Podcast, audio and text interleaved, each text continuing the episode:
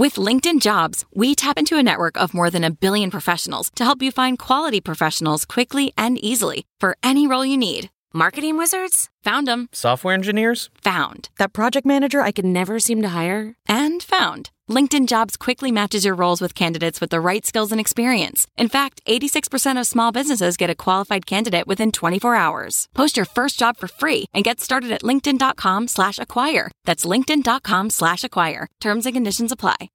As you write your life story, you're far from finished. Are you looking to close the book on your job? Maybe turn a page in your career. Be continued at the Georgetown University School of Continuing Studies. Our professional master's degrees and certificates are designed to meet you where you are and take you where you want to go. At Georgetown SCS, the learning never stops, and neither do you. Write your next chapter. Be continued at scs.georgetown.edu/podcast. This is Success How I Did It from Business Insider. I'm Rich Feloni. Catherine Power worked for years to land a dream job at Condé Nast. But when that offer came, she turned it down. I thought about it for literally 2 seconds, and I said, you know what, I'm on a different path now, and I'm going to keep going. But that was a moment where I could have really turned another direction. That other direction was joining with a friend to start what became Clique Brands. It includes a mix of companies like fashion blog Who What Wear and a clothing line at Target. Since 2006, Clique has grown to 220 employees and raised $28 million. But before she managed a fashion and media empire, Catherine worked as a dancer in the first Austin Powers movie. And that's where she made her first big business decision, legally emancipating herself from her parents at age 17. I was a very serious dancer when I was young. You know, from the age of 4 through my teenage years. And I did a lot of film, TV commercials as a dancer. And one of the projects that I did was Austin Powers. Mike Myers and the director, Jay Roach, came to our dance studio, and they offered me a job dancing in the opening sequence with Mike. And they said, you know, the only problem is, you know, you have to work as an adult because these are adult, you know, hours.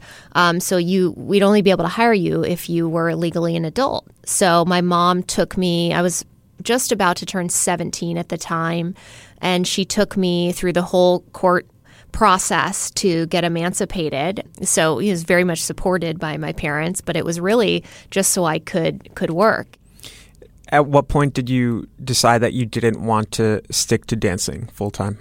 So I think as a dancer, you know, you understand that there's an expiration date on what you do. So for me, dancing was my passion, but also my vehicle to kind of enter into to Los Angeles, to the sort of, you know, movie and film industry.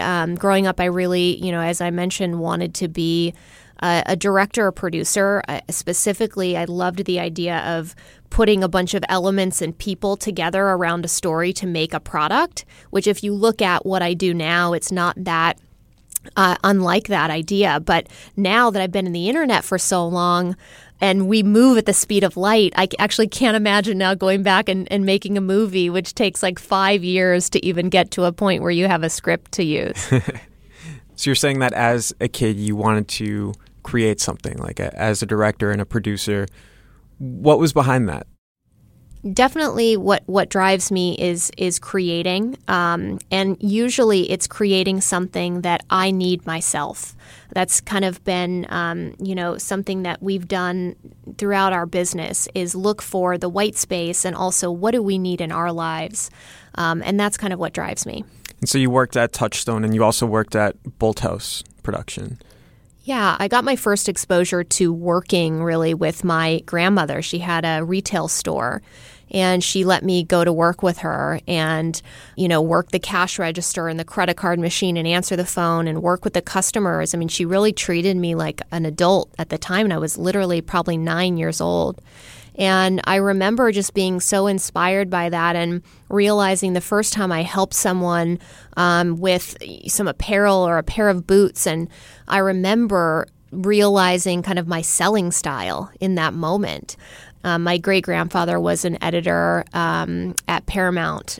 So when my mom was growing up, he was, heavily in the business. And I grew up kind of hearing stories about him and being exposed to all of these great photographs on the set of these really classic movies. And so that was always intriguing to me. And then, just the idea of getting people in a room and entertaining them and what does it take to get to that place to make that product was always fascinating to me.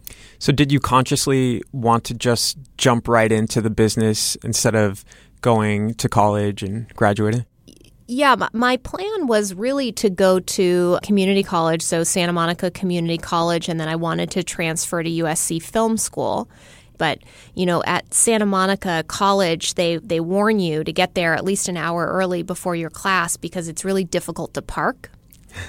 And I thought, I'm never going to waste an hour of my time. So I'll show up a little late and get somebody who's, pulling out. I'll take their spot. And so I did. And I drove around.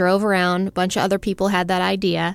And so cut to 45 minutes later, I'm still driving around. And I thought, you know what? This is not for me.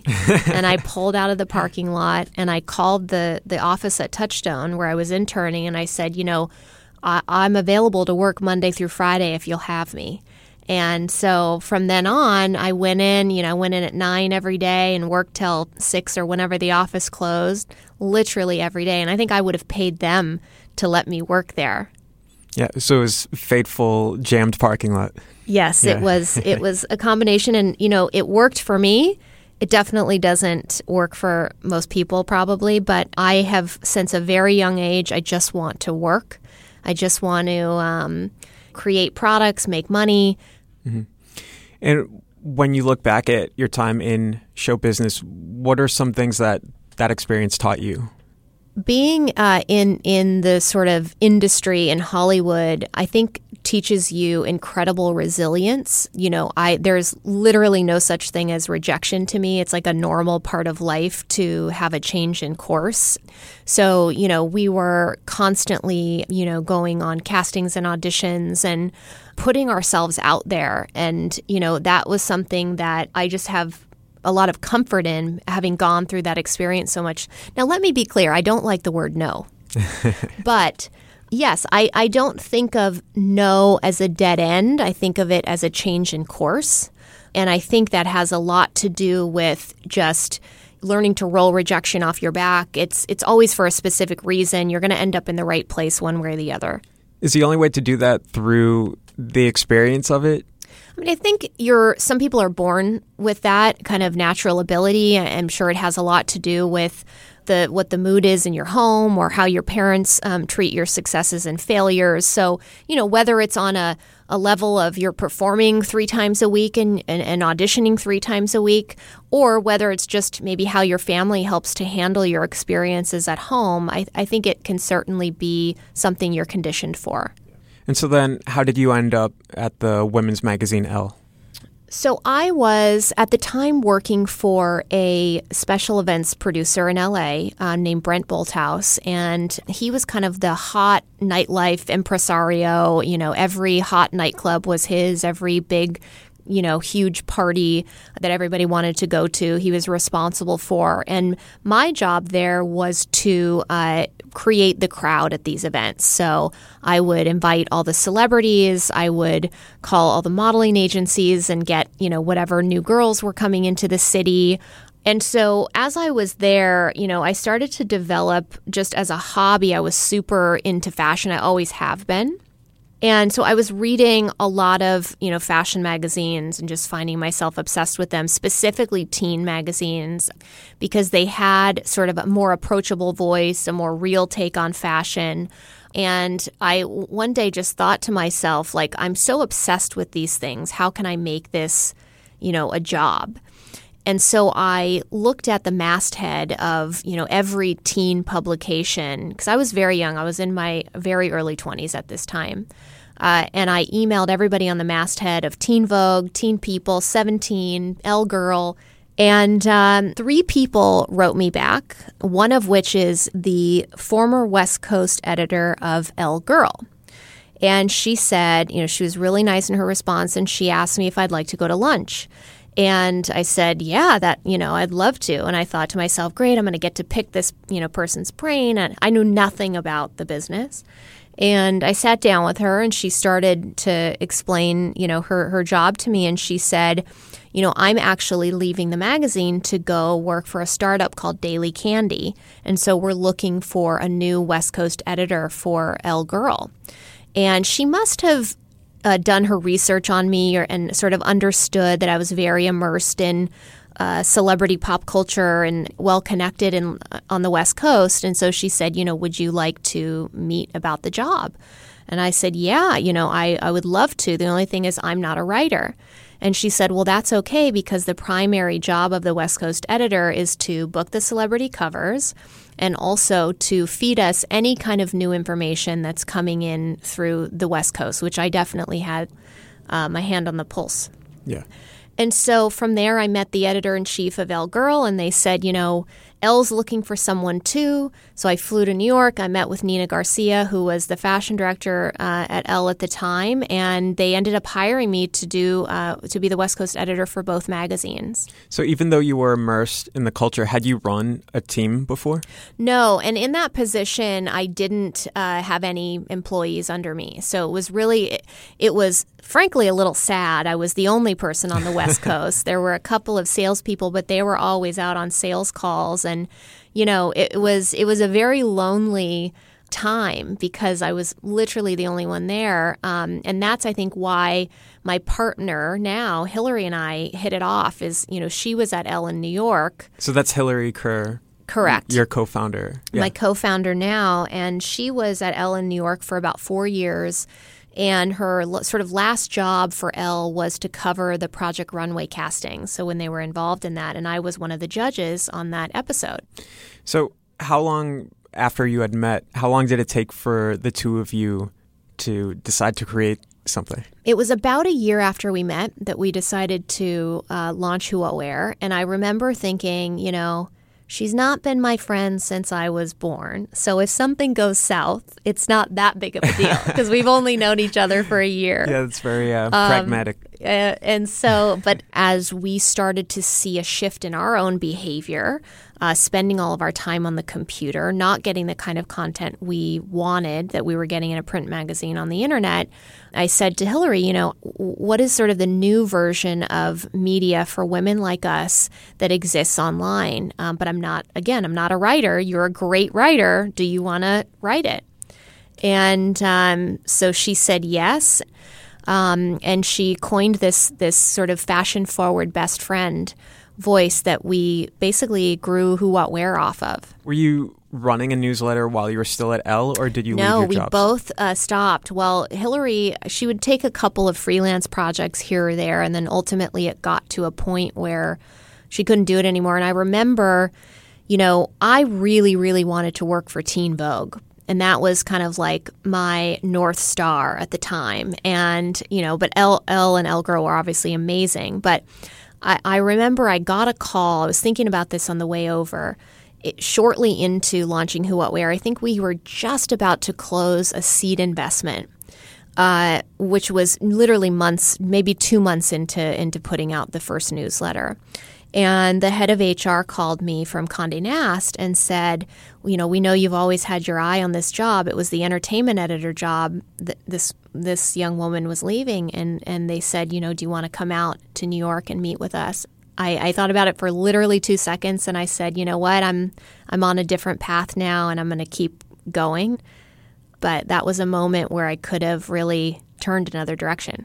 So in that moment, you had let go of your previous dream and decided that you had a new one? Yeah. And please understand, this was a time where the internet was not cool. I mean, it was like people thought we were crazy. So when was this? This was 2005. So MySpace was the big social network. In fact, they were our first distribution partner for our video series. But, I mean, no iPhone. Like this was... We were getting no respect from anybody. We had to work very hard to fight for, you know, publicists and fashion brands to take us seriously. And but one thing we had from the very beginning was the support of Young Hollywood. So, you know, we took a very friendly approach to covering celebrities, and they responded really well to that. So we had from the very beginning a strong celebrity following, and they talked about us in the press, and that really helped to catapult and to legitimize us as a business. But it was, I mean, we were looked at as very not cool for a while. Well, how did you take an email newsletter into a full-fledged business that ended up becoming Clique? Well, the only reason we started with an email newsletter is because the only example that existed for us to base a business off of was Daily Candy. So that was really the only digital publishing business geared towards women. I mean, at the time, you know, Elle.com was a splash page to collect print subscriptions. I mean, there were no content sites by any of these big brands. So was Daily Candy just like an early blog? It was a daily newsletter that sent out, and it had so much power. It was like, you know, they would talk about a restaurant, and then that restaurant was just, you know, set for life. Or they would talk about a product, and it would sell out. It was later bought by Comcast and folded after a while, but it was the hot, you know, ticket at that time. So we thought, okay, let's copy that model. Well, I mean, and by model, I mean, like, there was no business model, but just kind of what they were doing in broad strokes. And so we sent this newsletter out to about 200 friends and family. And it really took off from there organically. And we built our business on one story a day until 2013, which is crazy if you think about it, because now we all produce so much content. And so, you know, that's what we did. We started expanding the website. We put a shopping section in there because we noticed that people were coming to us for product recommendations. We built our affiliate business, which is like where you refer sales to retailers and get a cut of the profits. And then coming from print, we did advertorials. And so when I started this business, it was very natural for me to create kind of content that was an advertisement but looked like editorial content. And now that's called, you know, native advertising or branded content. But we were doing that in 2007, you know, really holding the hands of many of these retail, luxury, beauty brands through this transition of advertising on the internet. How did you take on running a business and growing it so much without having prior experience in this? It was honestly the best business school we probably could have gone through. You know, we bootstrapped the company from the time we launched 2006 until the very end of 2012, which is when we first took in our first real round of funding. I think we probably would have raised money in 2008, but that's when the economy crashed. And so we thought, you know, let's just run a very lean business, use our profits to fuel our growth. So for that reason, we've always been really focused around profitability, which was also not cool for a very long time. And now it is. So, you know, we really just learned along the way. I didn't become CEO until the very beginning of 2014. I was encouraged by one of our board members to take the position when we were sort of looking at outsiders for the role. And I'm certainly glad I did. I think it's been the best thing for, you know, both myself personally and for the business. When you made that decision, what went behind saying that, okay, I can do this job instead of bringing in someone else? You know, I think it's interesting because being the founder of a startup, you sort of do every role at the company. So I could very easily sit with our head of finance and understand our spending and our, you know, lines of revenue and what we should be doing and what we shouldn't, because I know exactly how much time something should take. I know exactly how much it should cost. So having that experience at the company, I think, was really, really helpful. And then I just think I have a natural sense in me to, you know, I love fashion, but I love making money off fashion more. So it's more of the science and putting the pieces together, the deals together, going back to that idea of being a producer. That's the kind of thing that excites me. So I think I had a natural sort of passion to do that. In 2016, you made a deal with Target to launch the Who What Wear fashion line. And so that expanded your reach into retail. How did that come about in the first place? So it's funny. Hillary and I had wanted to launch a clothing line at Target since the very beginning. Why Target? Target was the first retailer to bring on-trend fashion to the masses, which really excited us. So when we started the company, there was no fast fashion in the U.S. You know, you had to go to Europe, you go to Topshop. We didn't really have that until Target launched their Go International program, which was the designer collaborations. And so that was really exciting for us to see that you could give these women everywhere access to the latest trends or hottest designers, and they didn't have to live in a big city and they didn't have to have a really big budget. And so we thought, wouldn't it be amazing, you know, Who What Wear is doing the same thing. We're bringing fashion to women everywhere. You know, we have an understanding of the fashion cycle, right, from doing this and sort of watching it for so many years. But when we were, you know, first talking about the idea of creating a clothing line, we said, what if we take the same approach that we take when we're creating content to the product development process? So, you know, as a company, we're incredibly data-driven. So we take all of the data that we have from our media audience. We're looking at purchasing habits, you know, search terms, you know, what women are searching for at any given point in the year, what trends are getting hotter, what's dying down, what conversations are bubbling up over social media. We refer the sales of about 20,000 products per month to about 300 different retailers just through our editorial content. So we're able to see what these consumers are purchasing, what are they putting in the cart together, what materials, what silhouettes, what price points, all of that. So we said, what if we take all that information and we give that to our design team? And then also along the process of designing, what if we ask our consumers what they think? And so we pitched this idea to Target and they loved it. And, you know, to their credit, they let us pull back the curtain on the design process a little bit, which I think hadn't been done before.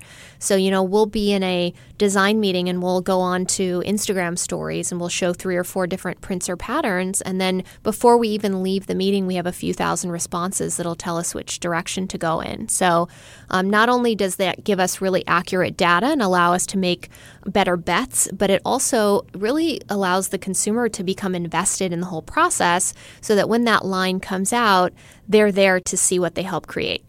So it's really making full use of all of the access that you have to your audience and data. Exactly. So across social media, we have, you know, we've got private Facebook groups where we're, you know, talking to people all day long about this stuff. We've got DM groups. We've got just a lot of different ways to connect with the consumer about product development.